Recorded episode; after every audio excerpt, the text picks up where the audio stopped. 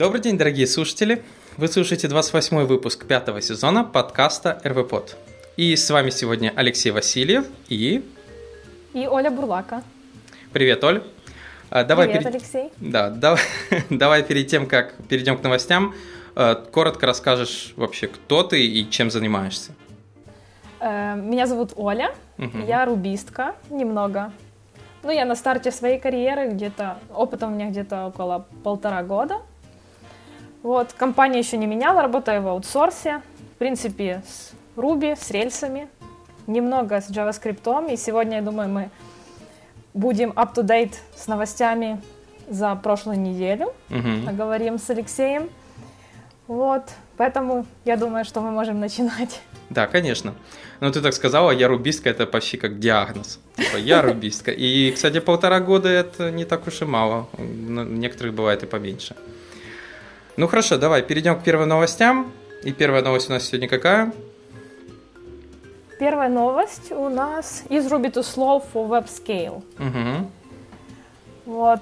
Автор рассказывает нам о том, что загнется ли Ruby в первое... в Ой. Эм, Будет ли Ruby существовать дальше? И вообще важно ли то, что э, Ruby не, то, ну, не настолько быстрая, как бы хотелось? Мгм. Эм, Что еще? Э, Сравнивает его с ру- другими технологиями и рассматривает latency, то есть пропускную способность, как он взаимодействует с сервером, сколько времени нужно на то, чтобы отправить response и получ- э, отправить, эм, Все правильно, отправить response и получить запрос.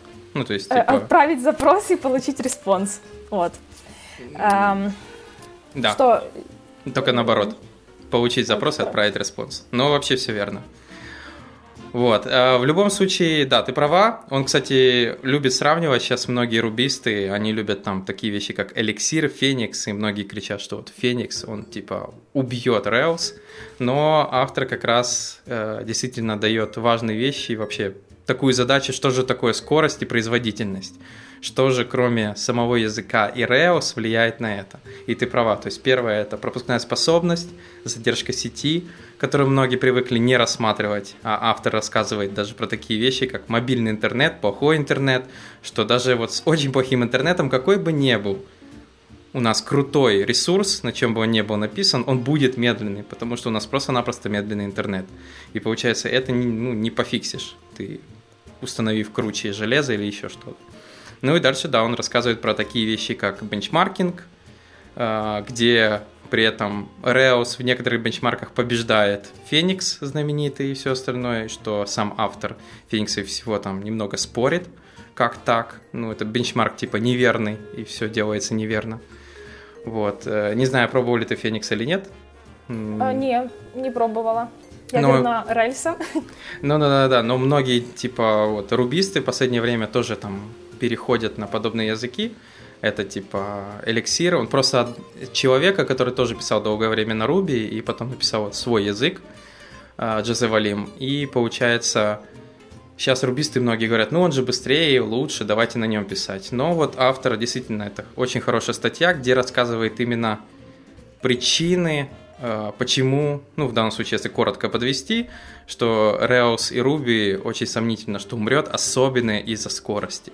То есть это не самое важное, если рассматривать вот в этом всем, потому что на скорость влияет очень много параметров, на которые Rails и Ruby это, ну, не знаю, в процентном соотношении не, ну, типа какая-то часть, там пусть 30%. То есть всего лишь навсего 30%, а все остальное это твои сервера, память, network э, и многие другие вещи, которые в данном случае также важны для другого, друг- э, другого языка. То есть, как бы, возьмешь что-то другое, тебе все равно про эти вещи надо будет думать. Ну, я согласна, не так важна скорость, если есть куча готовых решений и есть куча и эм, библиотек и разные и гемы, что можно, в принципе, использовать для того, чтобы ускорить именно процесс разработки. И если твой эм, э, запад, блин, Запрос. Э, и- и- да, спасибо. И если твой запрос как бы возвращается там через 500 миллисекунд, а ну, на другом, с другой какой-то библиотекой он может там за 400, то это не повод менять э, технологию, если ты намного лучше в этой технологии, и если э, именно в рельсах есть очень много готовых решений. Угу. Ну да, вот. экосистема это очень важная штука в Ruby on Rails. Это часто чего не хватает молодым языкам и многом другом. Ну и вообще автор в конце подводит, что самое главное это то, что продуктивность именно нас как инженеров. То есть если эта вещь, какой бы ни был язык, JavaScript, Go, Elixir, Python, Ruby, делают, позволяет нам делать более продуктивно, писать код и делать что-либо, то такая вещь, как скорость, это уже не самый главный фактор. Ну, иногда лучше, э, легче апгрейдить э, хардвар, чем искать новых разработчиков. Ну да, кстати, это тоже важно, потому что есть такая вещь, а, когда вот начинается какой-то проект, и там приходит, один, у нас есть один человек на эликсире и 20 рубистов, на чем мы будем его писать? Ну, в данном случае на Руби это еще меньше рисков, потому что у вас уже есть 20 инженеров, и один может заменить другого. А если у вас один-два инженера какого-то классического, какого-то еще очень странного языка, на который еще и потом не захантишь человека, то потеря этих людей может привести просто к краху проекта. То есть напросто закрытию или просто его придется все равно переписывать на тот язык, на который может поддерживать команда. Поэтому да, ты права, я полностью согласен. Ну, то есть, я так понял, мы все согласны с автором, ну, что да. Rails и Ruby будут жить, и что в данном случае веб-приложение это, например, не игры, как он сравнивает, что вот для игрушек, для видеоигр, скорость очень важна. То есть вот это FPS, все остальное, это вот важно. А 90% веб-приложений, к сожалению, это всегда крады, то есть создать, удалить, отредактировать, и даже если это single-page приложение, все равно тот же крад.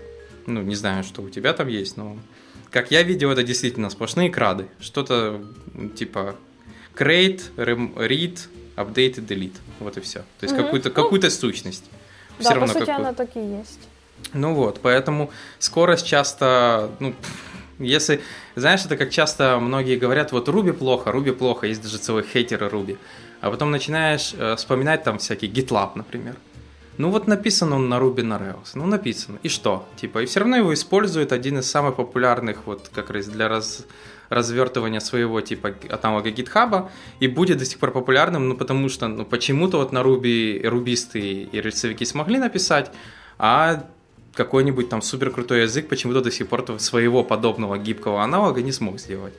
То же самое, кстати, некоторые утилиты. Они написаны на Ruby, они прекрасно функционируют, хотя вот я не знаю, знаешь ты или нет, вот есть у нас бандлер, это dependency, вот этот менеджер, мы гем файл. А у Objective-C программистов есть CocoaPods, называется. И что самое интересное, он тоже написан на Ruby. То есть у Ух них ты. dependency менеджер написан на Ruby.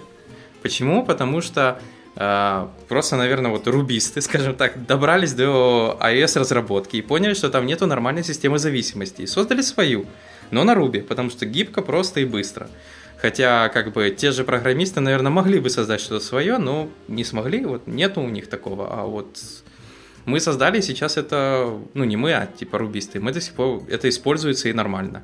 То есть Bundler, даже CocoaPods, они шарят общую библиотеку для как раз вот это resolve dependency, чтобы вот это дерево отрезовывать, то они его шарят вместе.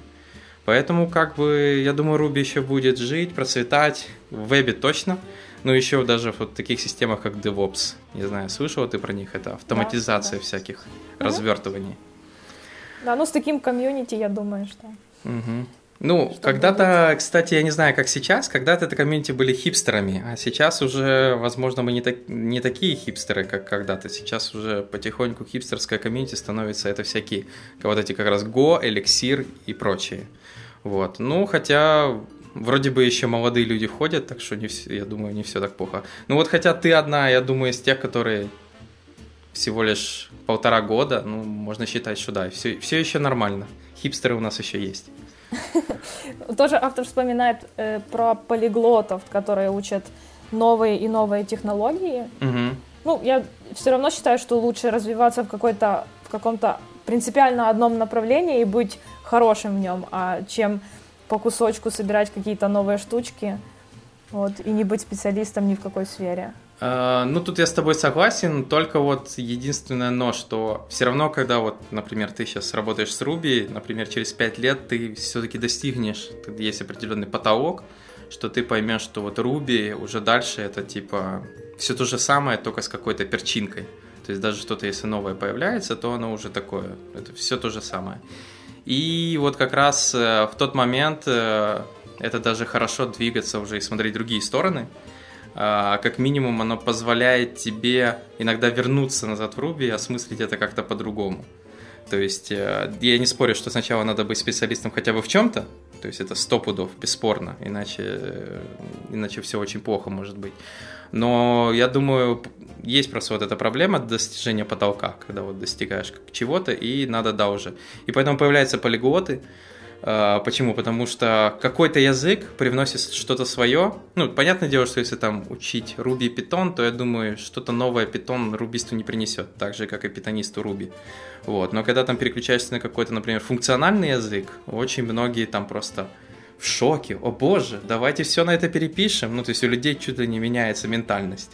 То есть э, они что-то для себя новое открывают. Поэтому, ну, в этом есть плюс. Но я с тобой полностью согласен. Ну, сначала надо хоть в чем-то выучиться.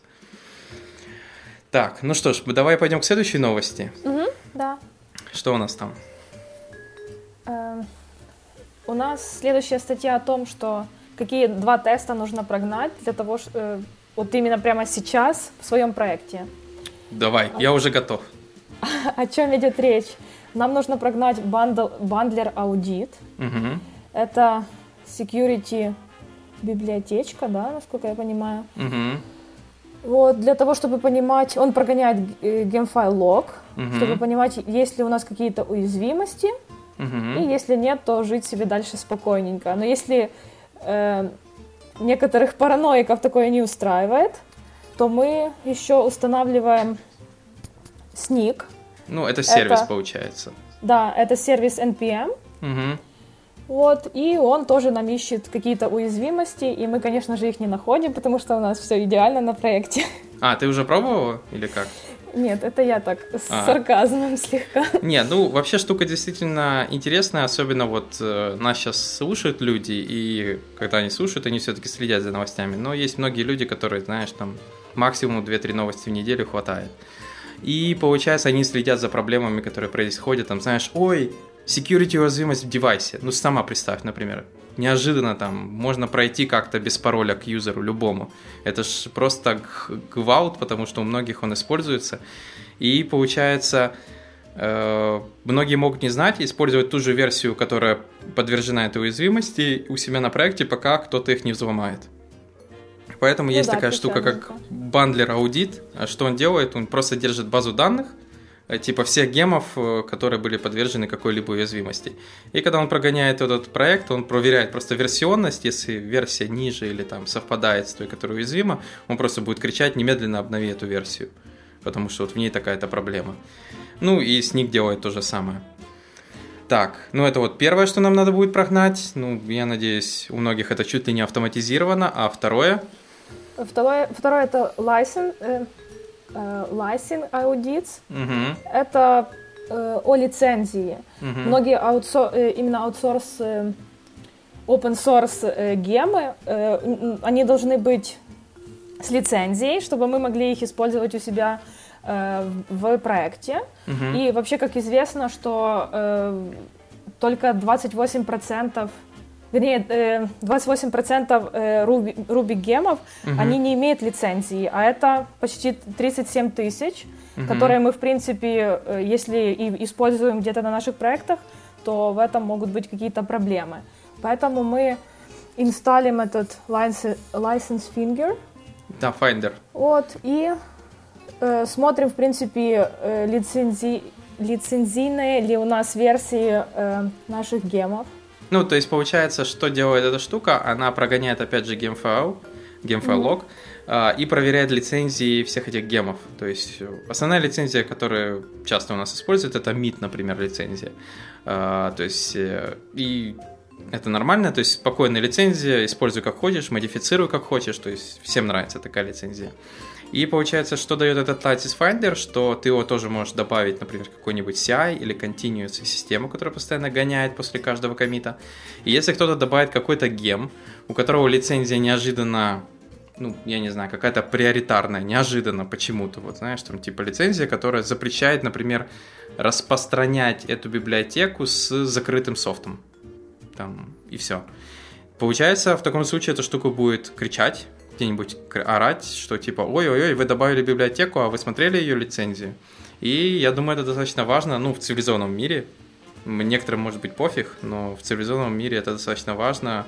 Некоторые даже, да, просто не используют что-либо, если там нету лицензии или лицензии, которая им не подходит. Вот так-то. Не знаю, у тебя, наверное, таких еще проблем не было.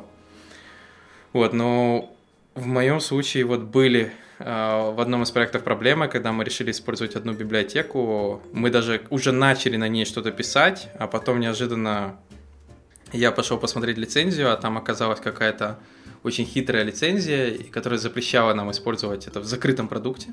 Ну, а у клиента был закрытый продукт, closed source, и нам пришлось от нее отказаться. Ну, то есть просто-напросто. То есть мы искали Честно друг... говоря, угу. я раньше вообще о таком не думала. Ну, то есть есть готовое решение, его используешь, о каких-то там лицензиях я даже раньше не подозревала. Ну, это Поэтому. вот если вдруг не будешь писать аутсорс, э, какой-нибудь open source, точнее, не autsource, а open source э, библиотеки, то я думаю, первое, что будет кричать, вот у меня, когда я еще был молодым зеленым, я тоже писал как мог, назовем это так. И первое, что мне, вот, наверное, Иша номер два или три сразу же прискакивало, это типа, где лицензия? То есть вообще, как мы можем использовать твою библиотеку, у тебя нет на нее лицензии. И я сидел, помню, такой, ой, лицензия, да кому это волнует? Там я быстро генерил какой-то файлик, кидал его и говорил, вот лицензия, типа, успокойтесь. Вот, а людей это волновало, они говорили, нет, лицензии нету, мы вообще даже не знаем, можно ли тебя использовать. Я кидал мид лицензию, они успокаивались. Вот и все. Ну и сейчас это чуть ли не норма лицензии раскидывать везде. Ну, у меня, например. То есть там чуть ли у самого даже гитхаба, когда генеришь новый проект, можно прям выбрать в селекторе, какую тебе лицензию сразу туда забросить. Так, ну хорошо. Давай перейдем к следующей интересной новости. Угу. Да, следующая новость у нас э, о том, что выходит Redis 4.0. Угу. Вот. Ну, наверное, я думаю, стоило, чтобы ты рассказал чуть более. Да, да, да, да. Ну, с Redis не очень работала. Да, Redis, ну, я думаю, может, работала, но не знала, знаешь, как это бывает, какие-нибудь бэкграунд-джобы или еще что-то. Но Redis это key value э, база данных, то есть NoSQL считается, за счет того, что она ключ значения, то есть э, она упрощена, и за счет этого очень быстро, то есть в основном старается работать в памяти, там по мере необходимости сбрасывает на жесткий диск. Ну, есть разные стратегии сброса на жесткий диск данных. Вот. Э, скажу сразу, в наших проектах она очень активно используется, то есть это и queuing, если чего-то надо забросить и потом медленно обработать, или какие-нибудь там вещи, закишировать что-либо, то есть кеширование. У нас даже на некоторых проектах есть по нескольку редисов. Один используется для кеширования, а другой там, например, для системы обработки очередей. Вот. Ну и четвертая версия это вот такой мажорный релиз, то есть э, тут э, у них появился движок репликации Psync 2, то есть у него новые принципы согласования репликации, то есть Redis можно реплицировать. У них появились модули, теперь можно использовать Redis в качестве фреймворка для создания сетевых сервисов. То есть ты можешь э, дополнительные структуры данных в него написать какие-то, ну, нужные тебе. То есть не только ключ значения, как у него есть, или хэши, сеты, но ты можешь вообще что-то свое сделать. Uh, у него появилась возможность новой агрегации записей на диск, поддержка Raspberry Pi. Наверное, каждому это надо было, но все же есть. Uh, новая команда Memory с вариацией Memory Doctor и Memory Usage. Это типа команды, которые позволяют получить какую-то информацию по использованию памяти и анализа. Uh, и, кстати, у них появилась активная дефрагментация памяти. То есть он научился выполнять дефрагментацию памяти на лету. В Linux, понятное дело. Вот. Ну, я думаю, рассказал тебе много, возможно, непонятных штук. Redis вообще надо пробовать. И я, кстати, угу. думаю, после подкаста рекомендую тебе просто сесть, взять какой-то Getting Started, или у них даже есть uh, Little Book About Redis, что-то такое. Вот, она очень простая и очень приятная база, и ну, она реально, и хранить в нее что-то основное не стоит, наверное. Есть определенный сайт, который это использует. Э, в основном MySQL, Postgres, что-то такое используют для основной базы данных. Но вот Redis это как, знаешь, это как сахар. Это, ну, не сахар, это такое, знаешь, присыпочка к тортику. То есть, типа, э, без него как-то вот не очень, а с ним вот просто отлично. Вот. Самое это, то. Да, самое то. Вот это он. То есть он как раз, и это как раз э, показания, когда вот современные приложения, они тоже типа как полиглоты, у них и NoSQL есть, и SQL, потому что одно для одних решений задач, там, например, хранение данных, а другое для вот, как я сказал, кэша, кьюинга и еще каких-то подобных вещей. Вот, поэтому, да, рекомендую тебе глянуть, очень хорошая база, если не пробовала. Круто, ну, надо будет попробовать. Да, еще да, да. хотела добавить о том, что они разрабатывали Redis э, четвертый целый год, угу. но заявили о том, что он в принципе не идеален, поэтому анонсировали следующий выпуск 4.2, Мгм. который выйдет вот-вот уже скоро. Да-да-да, они там говорят, что очень сильно нацелены на кластер.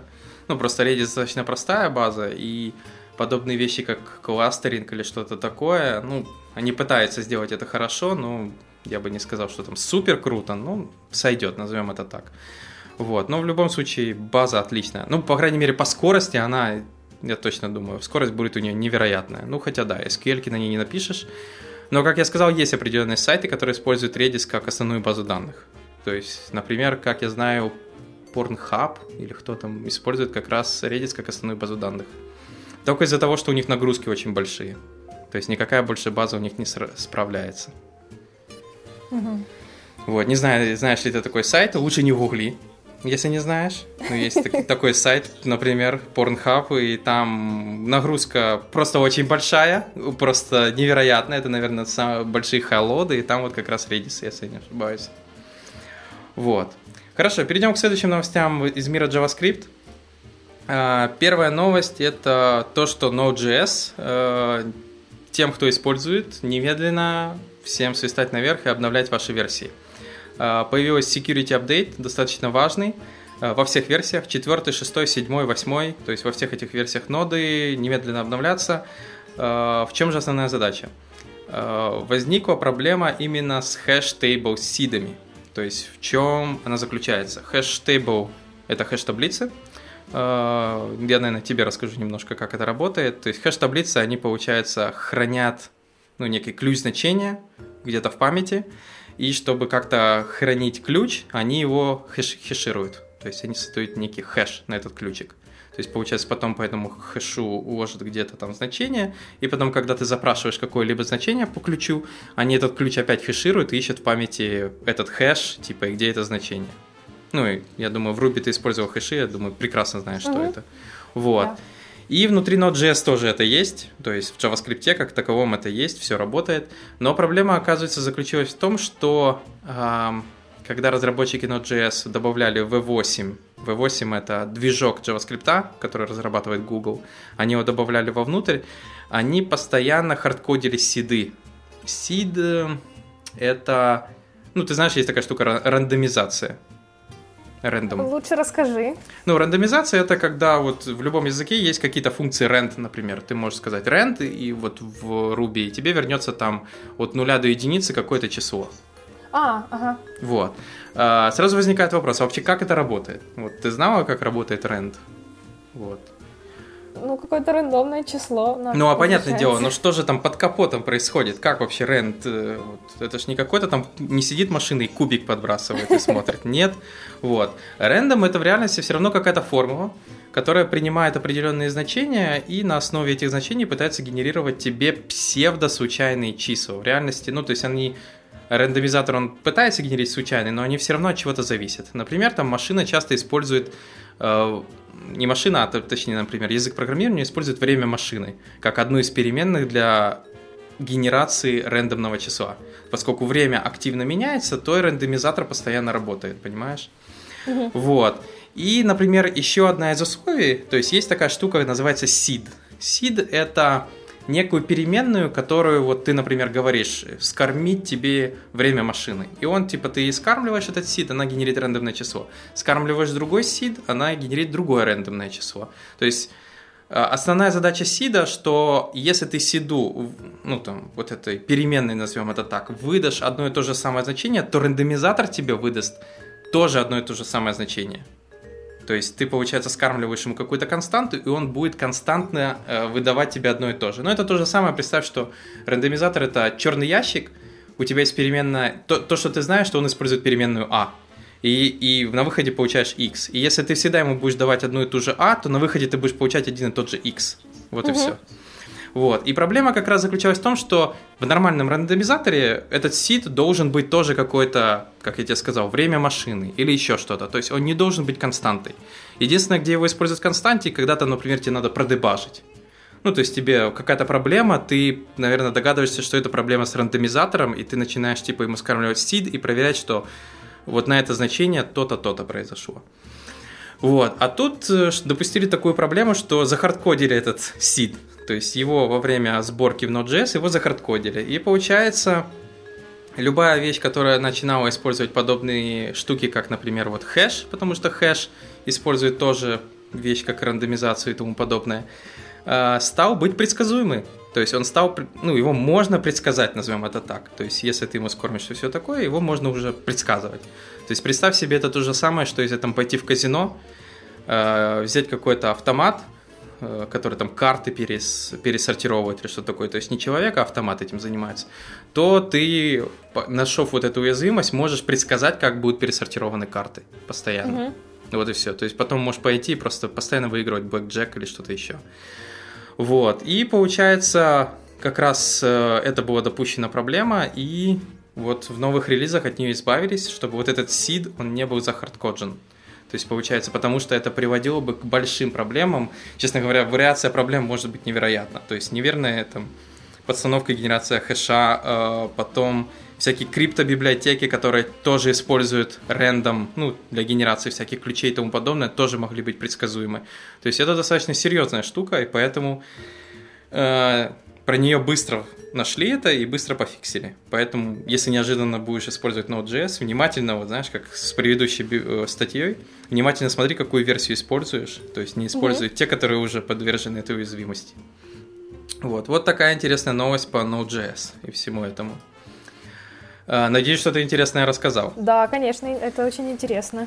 Вот, хорошо, пойдем к следующим новостям. Следующее это High Performance React, three new tools to speed up your application. То есть React, э, ну, я думаю, ты слышал, что это, это такая библиотечка. Угу. Многие от нее просто писают от счастья. Вот. Ну, я один из тех, кто использую, не то что писаю, но использую. Угу. Вот. То есть она неплохо справляется со своими задачами. Э, есть свои минусы, плюсы, но плюсов больше пока что по сравнению с некоторыми другими. Вот. И понятное дело, что многие, когда вот начинают разрабатывать какую-либо библиотеку, все круто, хорошо, но достигается там на больших проектах начинаются какие-то проблемы. Например, начинается неожиданное торможение. То есть, представь, ты пишешь себе э, single-page приложение, красивое, крутое, неожиданно деплоишь его на продакшн, а там другие данные, и начинаются просто невероятные тормоза. То есть все тормозит, все невероятное, и ты не знаешь, что делать. Ну и автор предлагает три новых утилиты, которые позволяют тебе проверить, понять, в чем же проблема. То есть, э, например, есть первая утилита, называется Performance Timeline, то есть она работает в Chrome, Edge и E, то есть это специально называется User э, Timing API. Ты специально активируешь в React через специальный знак вопроса React Perf систему query параметра, и дальше врубаешь в Chrome DevTool, например, перформанс табе не рекорд, и он будет записывать и анализировать все, что происходит внутри твоего приложения.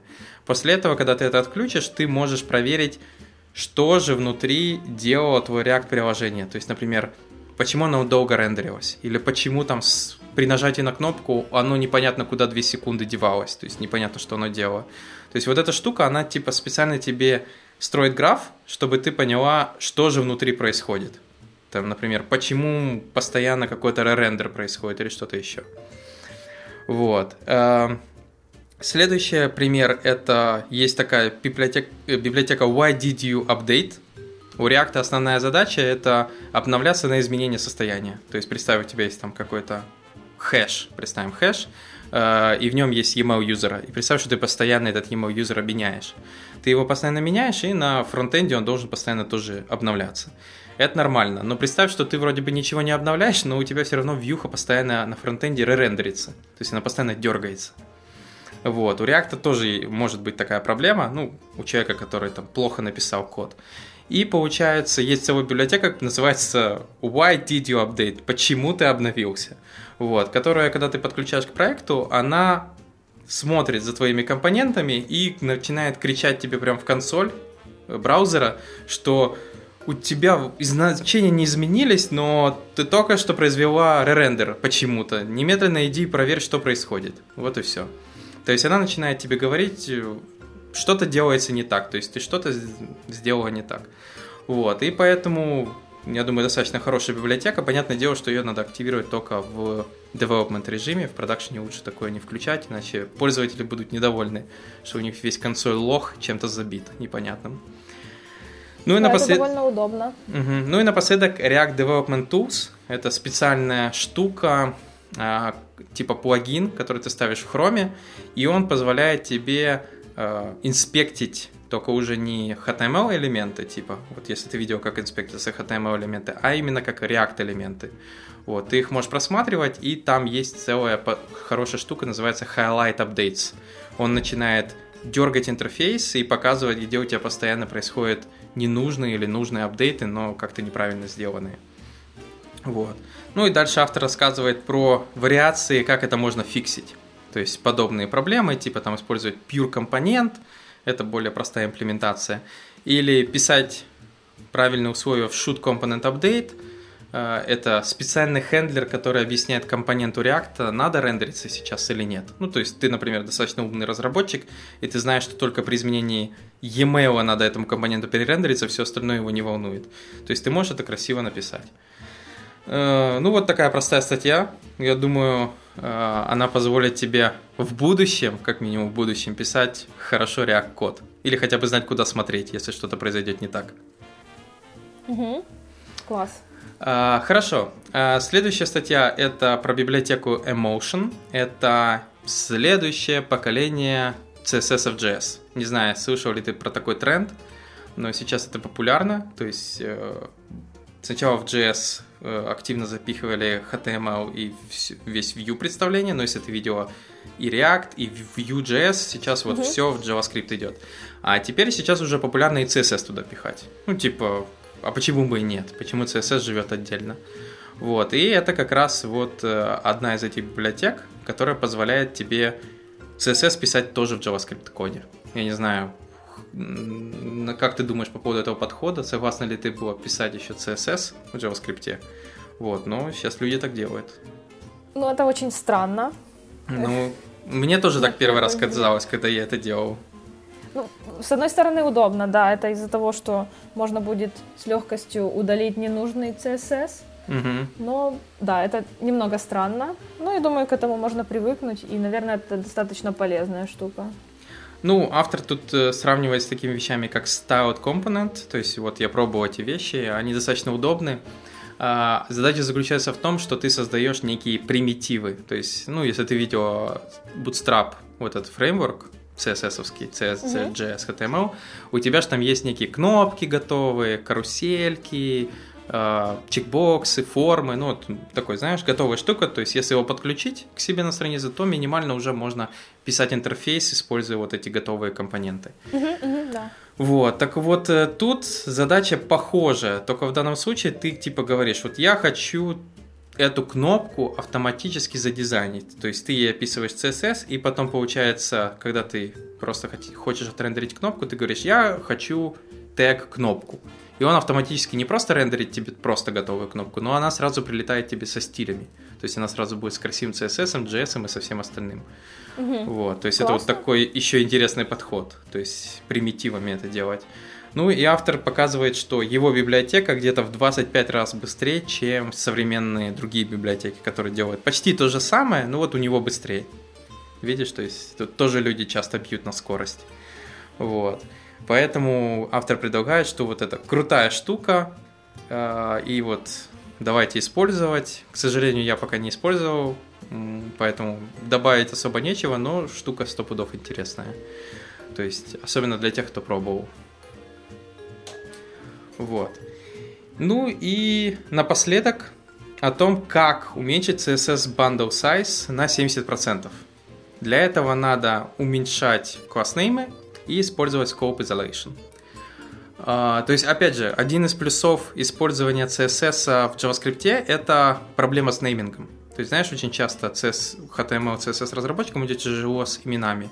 То есть, uh-huh. ты назовешь свой класс button, а потом неожиданно тебе в другом месте потребовался этот баттон. Хорошо, ты добавил его. А потом неожиданно тебе сказали поменять цвет. Ты там поменяла, и неожиданно кнопка поменялась и в другом месте. Ну, что логично. Но ты этого не хотела. Вот, и там есть разные вариации, как этого можно избежать. Там добавлять новый класс или еще что-то там делать. Вот. А те, кто с подходом CSS, Java, э, CSS JavaScript, они говорят о том, что давайте не, вы не будете об этом заботиться. Давайте вы просто будете писать CSS, а класс name мы будем, код сам будет генерить. То есть он будет генерить какой-то готовый рандомный класс name. И типа проблема этим решится. То есть решится, ну, многие проблемы вроде бы как. Но автор рассказывает, что проблема с вот этой генерацией класснейма в том, что она достаточно длинная получается, и это занимает место. То есть CSS-файлы в конце концов начинает занимать достаточно много места. И он предлагает использовать специальную штуку, который генерит класснеймы в нужной последовательности. То есть представь, что у тебя там есть какой-то набор символов алфавита, там, английского, и ты просто используешь этот набор символов как начало. То есть сначала буква A, B, C, D, E и так далее. Это первые класснеймы. Потом начинаешь добавлять еще буковку, еще буковку. То есть по порядочку, по порядочку. За счет это этого... Это тулза или отдельная библиотека? Это, скажем так, кусочек кода, который можно использовать. Назовем это так. То есть ага. автор пока рассказывает, как это можно использовать. И получается за счет этого у тебя класснеймы, прям как у Гугла, он это сравнивает, что у Гугла, если зайти на главную страницу и сделать инспект, то у него все класснеймы очень маленькие. У него там ГБ, нижнее подчеркивание, ПБ, и все. И такие очень-очень маленькие. И он говорит, что как только он применил подобный подход, то у него CSS э, от 140 килобайт стал 53. То есть он Ого. очень сильно, то есть почти в три раза он его уменьшил. Потом он еще начал использовать скоуп-изоляцию, вот, то есть для того, чтобы скопить свою конфигурацию, типа по модулям и еще что-то. И за счет этого он, получается, еще эти 53 килобайта уменьшил до 47. То есть он почти в три раза, ну или в 70%, как он указывает, уменьшил, получается, CSS в своем проекте. Понятное дело, благодаря Node.js и всему остальному. Вот, поэтому достаточно интересный подход, то есть не генерить какие-то очень рандомные имена классов, а наоборот начинать типа вот с подхода берем самые мелкие возможные вариации и от них начинаем, что достаточно интересно.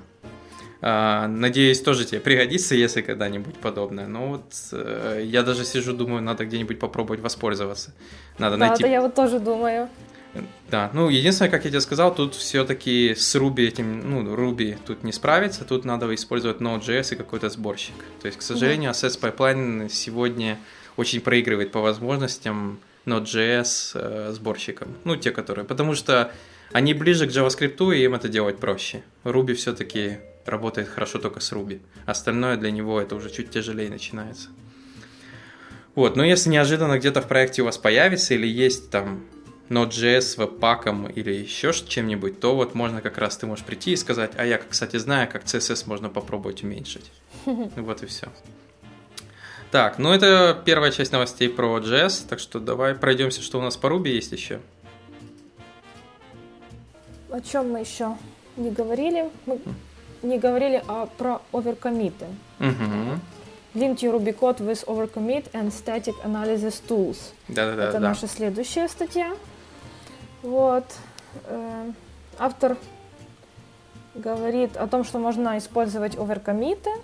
Ну, ты знаешь, что такое оверкомиты? Да, да. Это типа, ну давай, объясни, как будто я не знаю. Это git hooks. О. Это крючки, которые. Ну мы... все, можно дальше не объяснять. Ну и что он предлагает там добавить?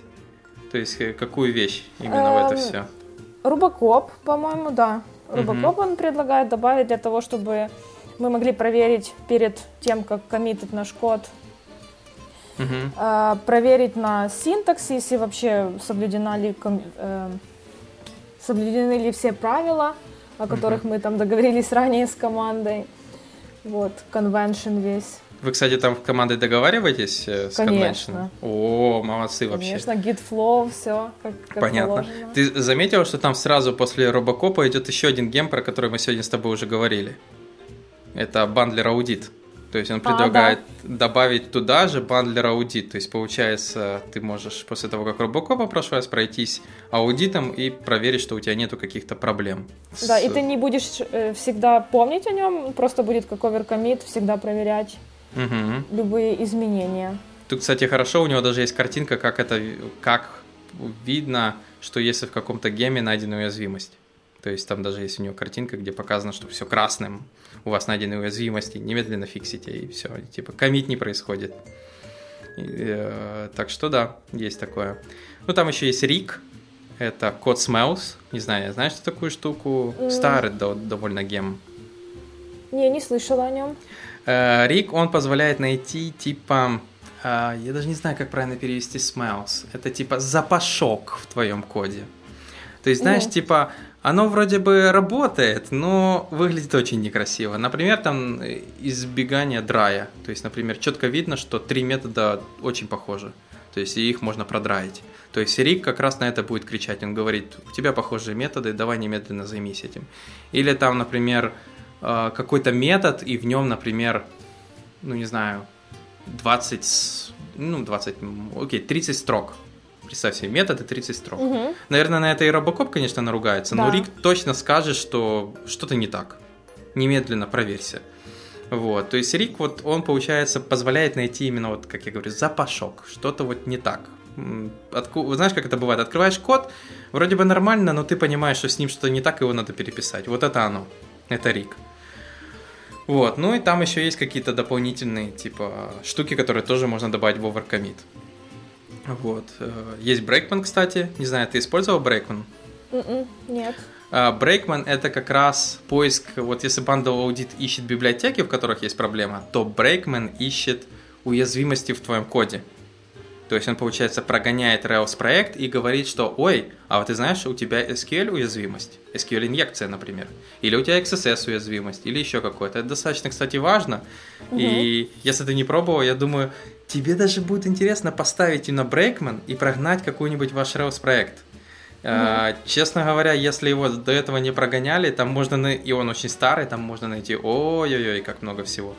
То есть у нас были такие штуки, что мы потом брали какой-то старый проект про гоняние про Breakman, и там, представь, ски- SQL инъекция.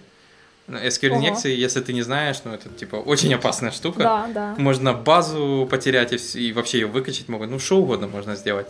Вот. И Брейкман как раз он прогоняет рельсу и говорит, что вот у вас там, например, вот тут такая-то проблема, тут такая-то, вам бы неплохо это пофиксить.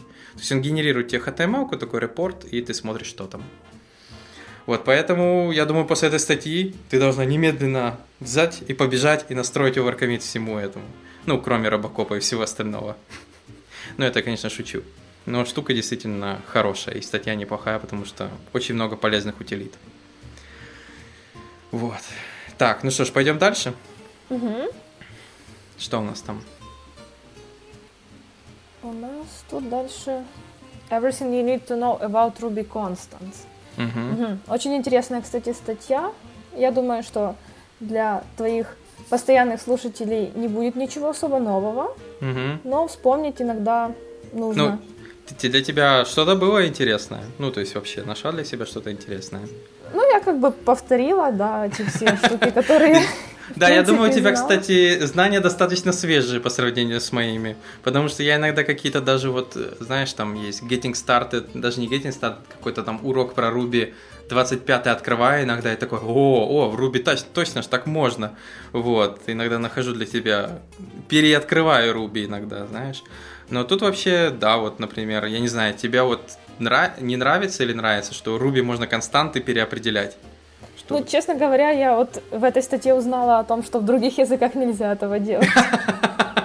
Вот видишь, все-таки полезно иногда, кроме Руби, знать что-то еще. Ну да, в других языках это нельзя, потому что это как-то, ну это константа, ну сама подумай. В названии даже кроется конст. То есть Ну она не должна меняться. Но вот Руби позволяет, вот он такой, знаешь, мягкий язык. Ну не то, что мягкий. Мац, наверное, просто не хотел нас расстраивать, и поэтому позволил константам меняться. Вот. Но в любом случае, да, ну, это можно избежать, понятное дело, там есть в самой статье примеры, как пытаться этого избежать, но в любом случае, да, Руби, он по-своему интересен. Вот. Да, тут рассказывается, как инициали... инициализировать константы, угу. о том, что классы, в принципе, это тоже константы. Я вот никогда об этом раньше не думала, угу. но, в принципе, да, таки да. Да, таки да. Таки а, Хорошо, а, давай перейдем сразу к следующей статье, потому что, ну, это простая, а вот следующая, угу. я думаю, интересная. Это про то, а, как имплементировать наследование с параметрами. Вот я не знаю, видел ли ты такую штуку, вот в рельсе вот пятый как раз проявилась, это миграции с параметрами. Это когда у тебя не просто написано, что э, не знаю, такая-то миграция наследуется от Active Record Migration, а теперь там еще в квадратных скобках пишется версия. То есть 5. Ну, это очень крутая возможность. Вот. А ты вообще знала, как это работает? Потому что даже я не знал. Ну, это новость, да, для меня. Вот, я тоже не знал, что, оказывается, в Ruby можно наследоваться от класса, у которого есть параметры. Вообще думал, что за, вообще, как это работает. Ну, я, кстати, это использовал, когда обновлялся до новой рельсы, но как-то не подумал, а как же эта магия работает. Вот, представляешь, сколько лет работаю с Ruby, а тут спокойно себе сижу и это. И в этой статье как раз это рассказано, как этот параметр, он вообще работает, ну, вот с этим классом. Что вот у класса есть вот это метод, ну, self-метод, квадратных скобках, который может сам себе возвращать, и ты можешь что-то дописать или переопределить этому классу. Ну, я, кстати, догадывался, что оно так будет работать, но я не думал, что вот в Ruby можно так красиво это сделать. То есть, получается, автор показывает, как вот эти квадратные скобочки работают с классами. То есть, как ты вот можешь определить этот класс, и из этих квадратных скобочек забрать что-либо, там версию, или переменную, или там, вот как в Роме, там используется название таблицы. То есть там есть просто название таблицы передается. Вот. Э, думаю, сильно углубляться не будем. Статья, думаю, для, в основном для прочтения тех, кто, кого заинтересовала. Э, в основном я только скажу тем, это будет интересно тем, кто использует последнюю версию Rails, там, где Active Record миграции версионные, или, например, DryRB, то есть ROM. То есть там как раз тоже используется подобный синтаксис. Вот, поэтому я же говорю, останавливаться не будем, но статья очень хорошая, потому что даже я, мне было интересно почитать. Так, ну что ж, и что там у нас еще есть напоследочек по Руби? Следующая наша статья это My uh-huh. Sins Against Webpacker uh-huh. and Completed Rails Assets. Uh-huh. Я думаю, ты лучше расскажешь об этом. Ну да, то есть, ну тут не complete, compiled, то есть в основном автор рассказывает э, вот в новой версии Rails 5.1, э, Rails сказали, что все, у нас есть не только CSS pipeline, но и Webpack. То есть Webpack это сборщик для JavaScript и CSS. Вот то же самое, что CSS pipeline, но лучше. Представь себе. Вот. Угу. Лучше оно только за счет того, что там Node.js и сборщик более гибок, то есть у Access Pipeline есть достаточно много проблем. Например, у него нет source мапов. Это, кстати, вот до сих пор 2017 год, а source мапы вот нету. Map, если ты не знаешь, это такая хорошая штучка, что когда твой код JavaScript и CSS, он же обфусируется, уменьшается, его потом тяжело дебажить. Что если у тебя на продакшене происходит какая-то ошибка, ну, все, она там прошла в какой-то тысячной линии. Как ты это поймешь? Тебе надо реверс-инженерить этот код. И SourceMap — это специальный файлик, который генерится рядом, и браузер по файлику понимает, в каком твоем именно коде, в каком твоем именно файле произошла ошибка, если она происходит на фусированном или сжатом файле. То есть он потом тебе может сказать, что в реальности эта ошибка в таком-то твоем файле, третья линия, вот здесь смотри. То есть это очень удобная вещь, если ты дебажишь что-то на продакшене, где все минифицировано. И, к сожалению, вот Rails, SS Pipeline до сих пор не принесли это и уже, наверное, не привнесут. Как ты видишь, они пошли дальше и сказали, что вот мы будем поддерживать Webpack. У них есть Gem, который идет в коробке с Rails. И я бы не сказал, что это очень сильно плохо. То есть это просто следующий этап развития Rails, что вот они такую важную вещь, как CSS.js, они уже начали потихоньку возлагать на Node.js комьюнити, типа, у вас это хорошо получается, занимайтесь этим дальше. А они дальше занимаются тем, как API, контроллеры, модельки и все остальное. То есть, типа, JavaScript и CSS, ну, Хотя, вот честно тебе скажу, когда первый раз появилась SS Pipeline, это было чуть ли не одной из прогрессивных штук, которая была. То есть ни у кого не было подобных сборщиков э, всяких фреймворков. То есть SS Pipeline это такая очень мощная была штука. Э, но, к сожалению, вот она, как сказать, перестала хорошо развиваться и двигаться в со временем. Вот, и поэтому у нее уже нет вот этого всего преимущества, которое есть у других JavaScript сборщиков. Поэтому ее, его можно использовать, там, знаешь, для простых и даже тяжелых задач, но уже все. Я думаю, время прошло. То есть, типа, использовать можно, но если тебе что-то надо более тяжелое, интересное, всякие там реакты, ES6, вот это все, что в JavaScript мире сейчас популярно, там, к сожалению, с SPP очень тяжело крутиться. Очень-очень. Так что смотри, пробуй. Все, что я могу сказать. Хорошо, давай перейдем к следующим новостям по JavaScript. А, первое это React или Vue. Vue, Vue, я, кстати, до сих пор не знаю, как правильно это говорить. Я а, почему-то всегда думала, что это Vue. Vue? Ну, давай Vue. Вот. Значит, React или Vue, а, кого из них использовать? И вот одна из статей, которая автор говорит, это не дебаты, это ваш преференс, то есть как вам больше нравится. Автор сравнивает э, простоту использования, стилизацию, как по-разному, мутацию состояния, где автор говорит, что это не проблема, если мы возьмем библиотеку, например, ту же самую Redux. Redux — это библиотека, которая очень активно используется с React, и ее можно спокойно использовать при этом с Vue, вообще без проблем. И наоборот, можно взять Э, Vux, Vuex, как у них называют, и использовать его вместе с React. То есть, как бы эти библиотеки настолько просты, что их можно взаимозаменять и работать с ними. Вот. Э, я вот не знаю, тебе как больше нравится, React или Vue? Из этих Я, в принципе, библиотек? честно, ни с тем, ни с тем не работала, но мне как-то по ощущениям больше нравится Vue. Mm. Не знаю, почему все так обожают React. Ну, Они скажем оба... так, начнем с простого, что React, он старше.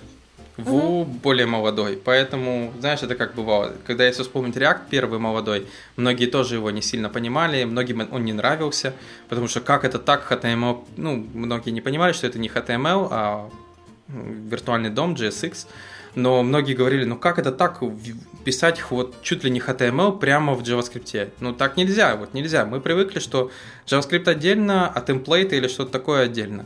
Но как ты видишь, прошло время, многие поняли, э, приняли и используют.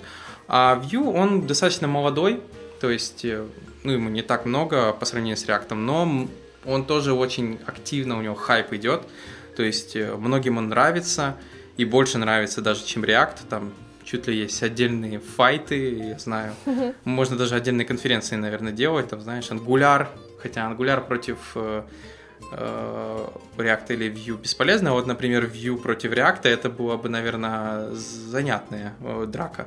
Да, вот. да, я с тобой согласна. Вот. Но в любом случае, то есть автор говорит, что в данном случае, знаешь, как это с самой первой статьи, которую мы с тобой начали. С чем тебе продуктивнее работать, то и лучше да. в реальности. То есть, mm если тебе нравится Vue и тебе с ним нормально работать, я тогда вообще даже не буду, знаешь, такой себя бить себя в грудь и кричать немедленно перейди на React. Ну, это имеет полное право на жизнь, и Vue действительно достаточно интересный. У него есть фишки, которые у React отсутствуют, или их надо библиотеками делать. Ну, и у React есть свои плюсы, там, например, инфраструктура у него пока что пообширней. Э, Мне нравится его синтаксис, то, что он очень похож к Angular. Угу, да, кстати, есть такой. Angular первому, да? Да, да. То, просто сейчас, знаешь, типа привыкли, есть Angular и Angular JS. Поэтому Angular JS называют первый еще Angular. Ну, угу. типа версию 1. А Angular теперь это называют версию 2 и выше. То есть, типа, вот то, что новое, несовместимое. И, кстати, если ты не знала, сейчас уже Angular 4. Четвертый, да. да. Ты, ты, кстати, знаешь, куда делся третий? А его не было, по-моему. Мне кажется, его профукали. Нет, не-не-не, там все достаточно смешно получилось. Они решили, они используют Simver. Simver — это semantic versioning, не знаю. Semantic versioning это типа там есть целая дока о том, что вот версия, она под собой что-то значит. То есть первая цифра это мажорный релиз. Мажорный это значит вот что-то могли сломать. Вот реально что-то могли сломать. То есть перед тем, как обновляться на эту версию, внимательно читайте changelog, обновляйтесь и все такое. Потом идет э, minor, э, типа минорный релиз и там patch релиз. то есть третья последняя цифра. Патч это значит фиксили какую-то багу, а минор это значит э, добавили, возможно, какую-то фичу, но при этом вроде бы ничего не ломали, старое, могли ничего не ломать. Вот. И вот получается, когда они обновлялись со второй, думали на третью, у них у всех э, библиотек была вторая версия, а у роутера была третья. То есть роутер, у него там что-то какой-то версии сделали э, несовместимое, он неожиданно перешел на третью версию ну, по Semantic Versioning. И они решили, что у них все библиотеки теперь должны быть одной версии. Но раз третья версия занята одной из библиотек, то они решили ага. сразу скакнуть на четвертую. Вот так угу. это и произошло. То есть, как они пропустили третью. Вот. Хорошо, давай рассмотрим еще э, две новости. Это первое, пять э, вещей, которые нужно знать про ES8. Я не знаю, слышал ты вообще про ECMAScript? Да, такую, да. Во-во-во.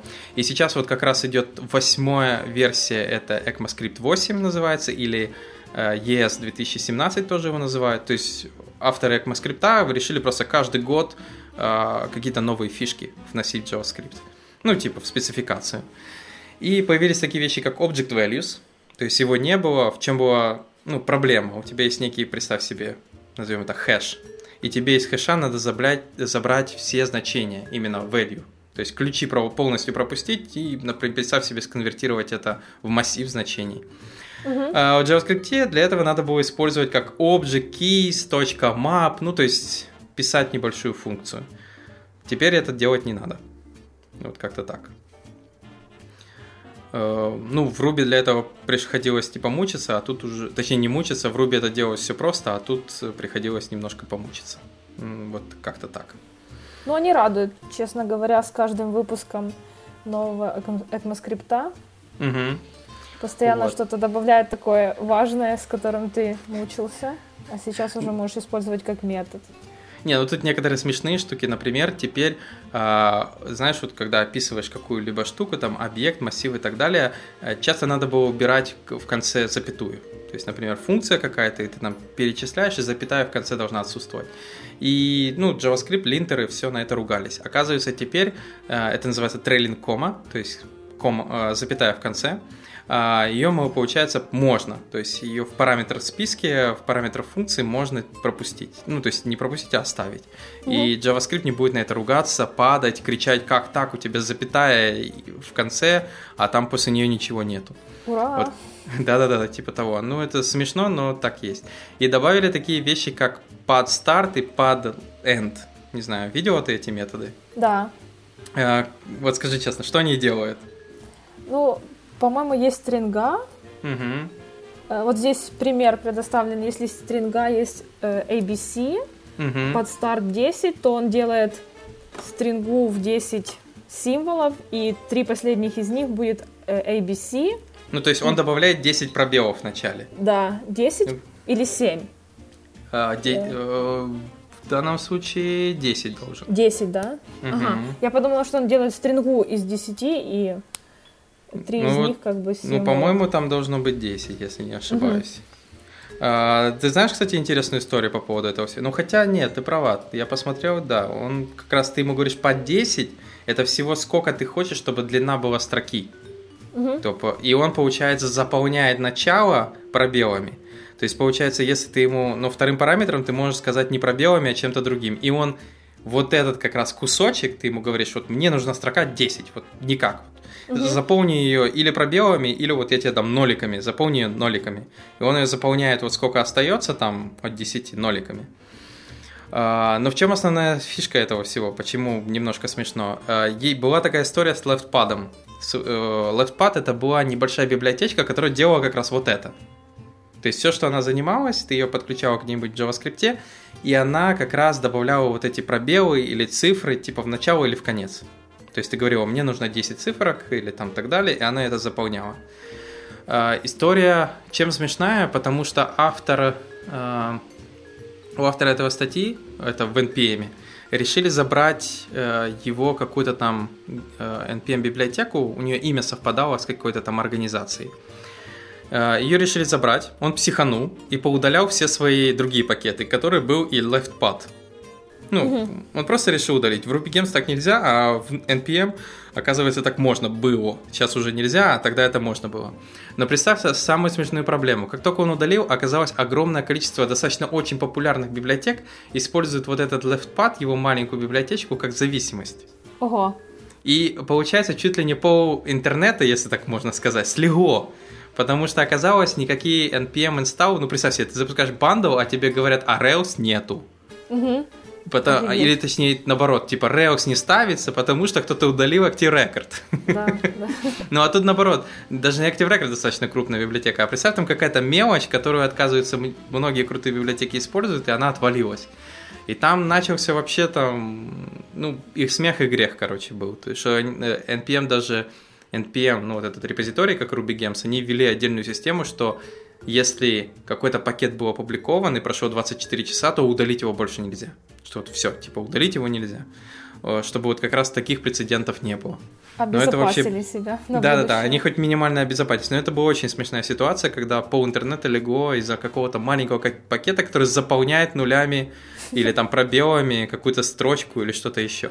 Что нам начались такие шутки, там чуть ли не left pad as a service, то есть создали целый сервис, который ты по опишке э, даешь строку, говоришь, надо 8, э, вот строка 10, и он тебе отдавал в ответ типа результат. Представляешь, до чего дошли? Угу. Вот, вот такая веселая история была. Ну и, наконец, у нас библиотечка, сегодня у нас немного, называется PEL. Это простой и маленький what you see, what you have текст editor, то есть VisuWeek, э, который вообще без зависимостей. То есть ни jQuery, ничего другого не надо подключать, ты просто используешь э, этот WYSIWYG, э, только я неправильно говорю, what you see, what you get. Вот так он а я говорю what you have. Вот, и этот визовик, ну, можно просто подключить себе в проекте и использовать. Я так понимаю, ты еще не видела такие штуки, не пробовала? Нет, я впервые, честно говоря, узнала об этой штуке. Вот. Когда читала новости. Ну, визовиги, они, кстати, были популярны, были популярны э, где-то там, не знаю, пару лет назад. Ну, это удобная была штука, что у тебя почти, как знаешь, Word – только в веб-странице, и ты можешь там жирным, подчеркивание делать, прям видишь, как оно происходит, поэтому она называется what you see, what you get, потому что потом, когда ты нажимал кнопку Save, ты получала тот же результат в HTML, в странице или еще где-то. А, но на сегодняшний день э, с этим есть небольшие проблемки. Проблемы разные вот подобных редакторов, что они, чтобы вот это все разукрасить и красиво сделать, они генерят очень мусорный HTML с какими-то своими вещами, своими стилями, CSS-ами. И многим это не, ну, типа, не нравится, потому что тебе надо сохранить этот HTML, его очень тяжело чистить. Ну, представь, там кто-нибудь напишет какой-нибудь э, скрипт или картинку засунет, которая не должна там присутствовать. Это все надо фильтровать, убирать, поэтому многие привыкли к каким-нибудь типа Markdown. Uh-huh. Markdown это вот типа ты пишешь специальную разметку, а она уже генерится в HTML, который более-менее может быть безопасен. Ну, то есть ты можешь отфильтровать, и все красиво. Плюс еще подобных разметок, что э, представь, вы решили переверстать сайт или приложение. Если у вас э, куски его хранятся где-то в HTML или еще где-то там, это просто будет адово. Ну, где-то в базе данных, например. Вам будет просто очень тяжело перейти на новую версию, потому что вам надо пройтись по всем этим кускам и, возможно, что-то в них пофиксить. А так, если у тебя Markdown, то ты просто изменила, что у него генерация теперь там с другими стилями, и все отлично работает. Поэтому, угу. поэтому это, конечно, хорошая штука, но с ней надо быть аккуратным, понимать, зачем ее использовать. То есть ну, вот звездочек здесь немало. Четыре с половиной тысячи. Это хорошо, конечно. Да, я ж не спорю, это хорошая штука, но помни, звездочки это не самый важный критерий качества продукта, особенно на GitHub. Вот.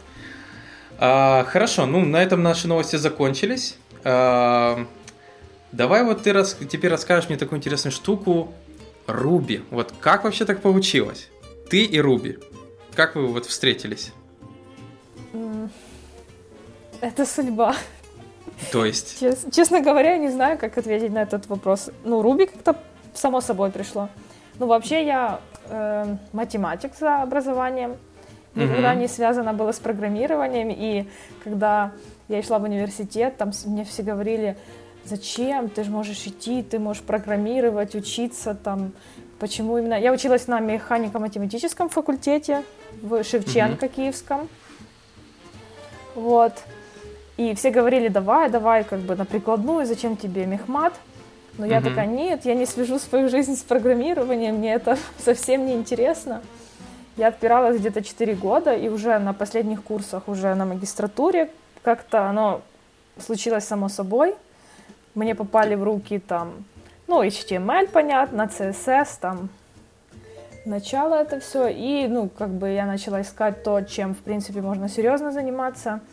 Мгм. Очень много всего пересмотрела, но меня, честно говоря, вот именно купил Ruby on Rails. Именно этот фреймворк, что там уже все, все есть, все так красивенько собрано. Мне это очень Ты- сильно понравилось, да. Посмотрела несколько э, Railscast, и они меня купили. Ты, кстати, знаешь, что Railscast теперь полностью бесплатный? М, Да, да. То есть Я- они полностью... Мгм. Мгм. Да, в принципе, Вот, я и- частенько смотрю, да, там есть интересные штуки. И что самое интересное, что им, в принципе, достаточно много лет, но я до сих пор нахожу кучу полезной информации для себя там. Ну, ты будь осторожна, там действительно некоторые очень старые, и надо, ну, типа, с Ну, осторожностью согласна. смотреть. Да, согласна, есть, которые, ну, многие апгрейдятся, но именно кор такой, ну, вот, костяк остается. Мгм. Вот. Вот, то есть, получается, Ruby это у тебя такой первый язык, и Rails у тебя вот первый фреймворк. Да, да. Но я, у меня не было никакого опыта ранее в программировании, я именно начала учить Ruby. Мгм. Эм, вот. Поэтому, когда эм, меня, ну, читаю какие-то книги, там кто-то рассказывает, о, вот у нас такая классная штука, такое преимущество, то для меня это очень странно, потому что я не знаю, как в других языках. Мгм. Вот, я не знала раньше, что там не везде там класс, классу класс, это класс, как, как рубисты говорят. Вот. И, ну, именно объектная модель в Ruby это тоже очень крутая Мгм. штука. Ну, Понятно. я раньше не, не знала об этих преимуществах, когда сейчас общаюсь с другими разработчиками или с теми, кто имеет опыт каких-то других языков, то они тогда уже объясняют, а нет, то что, это вообще-то очень крутая штука. А что, у вас можно просто так две переменные поменять местами без третьей? Такая, ну, почему и нет? А Я тебе скажу по секрету, Ruby под капотом все равно третью использует. Ну да, да, можно. да, ну как бы, ну есть для этого метод, и это, Ага. ну, это круто, и очень много таких методов есть. Поэтому Мгм. это, это Ну, очень это ценные круто. такие штуки, да. Это круто. Но э, самое главное, чем я был удивлен, э, ты при этом еще сидишь на Linux, да? Ну, а как иначе? Что значит как иначе? Это, типа, для многих очень, я думаю, большое удивление девушка и Linux. э, Это, там, знаешь, часто говорят, это тебе поставили и наказали чем-то, или как? Как так получилось? Ну, на самом деле, я уже два года или три на Linux сижу, и я так даже приезжаю к родителям, смотрю на Windows и такая думаю, блин, надо им поставить Ubuntu, потому что, чтобы вот эти всякие штуки им не скачивались, вирусы и прочее, вот эта вся штука. Ты не Поэтому, ну, это поверишь? достаточно удобно. Что-что? Мгм. Ты не поверишь, но я так сделал со своими родителями. Наверное, лет пять назад. И это очень удобно. Э, После этого вирусов давно не было. Я еще прекрасно помню, как смеялся ситуации, когда там звонит мать, говорит, ой, тут какое-то видео мне прислали, но при этом по этой ссылке мне говорит скачать флешплеер, я его постоянно качаю, а он не запускается. Ну, и ты понимаешь, что это как бы никакой не флешплеер и никакое это не видео. Я говорю, слава богу, слава богу, что как раз оно не ставится и, не- и все отлично. Это да. Вот. Поэтому да, я вот тоже долго мучился, и после того, как им поставил Linux, сначала три месяца надо потерпеть, потому что крику мату по телефону много, э, что у них что-то, они к чему-то привыкли, и теперь этого нет, а сейчас вообще спокойствие, они там как свои, знаешь, они даже там приходят, говорят, а что, он похож был на винду, типа, почти то же самое. То есть Ну, они да, наверное, для пересічного користувача оно так и Ну, да-да-да-да. получается. Не, ну они действительно у них очень смешно получилось. Они быстро адаптировались, у них там есть пару основных программ. Ну, разве что отцу пришлось все-таки VirtualBox ставить и туда винду. Но там у него какие-то специальные программы под Windows, там уже было не уйти. Но зато удобно, если он что-то подхватит там, у него есть снапшот, он просто нажимает восстановиться и типа работает опять с прошлой версии Windows. Вот, та- так что, да, есть какие-то плюсы от Linux, но это просто хорошо удивительно, что ты еще работаешь на Linux, борода не начала расти. Есть такие проблемы иногда с Linux. Нет, не Это, да, это хорошо. Вот. Понятно. Но с Ruby у тебя какие достаточно интересные проекты? Что у вас там, я думаю, только только аккуратно, Индии не надо разглашать. Ну вот э, тебе вообще как нравится, проекты интересные, знаешь, потому что часто бывает как попадется. Бывают старые какие-то проекты, бывает что-то там... Э, ну сейчас, в принципе, э, довольно, ну у нас такой очень маленький проектик, угу. внутренний, внутренней угу. компании. Угу. Мы там только что приехали на пятые рельсы, угу. и вот у нас там Angular первый ну, который AngularJS. Ну, нормально, да. Вот. Ну, типа, тебе, кстати, Angular, ты его пробовал первый?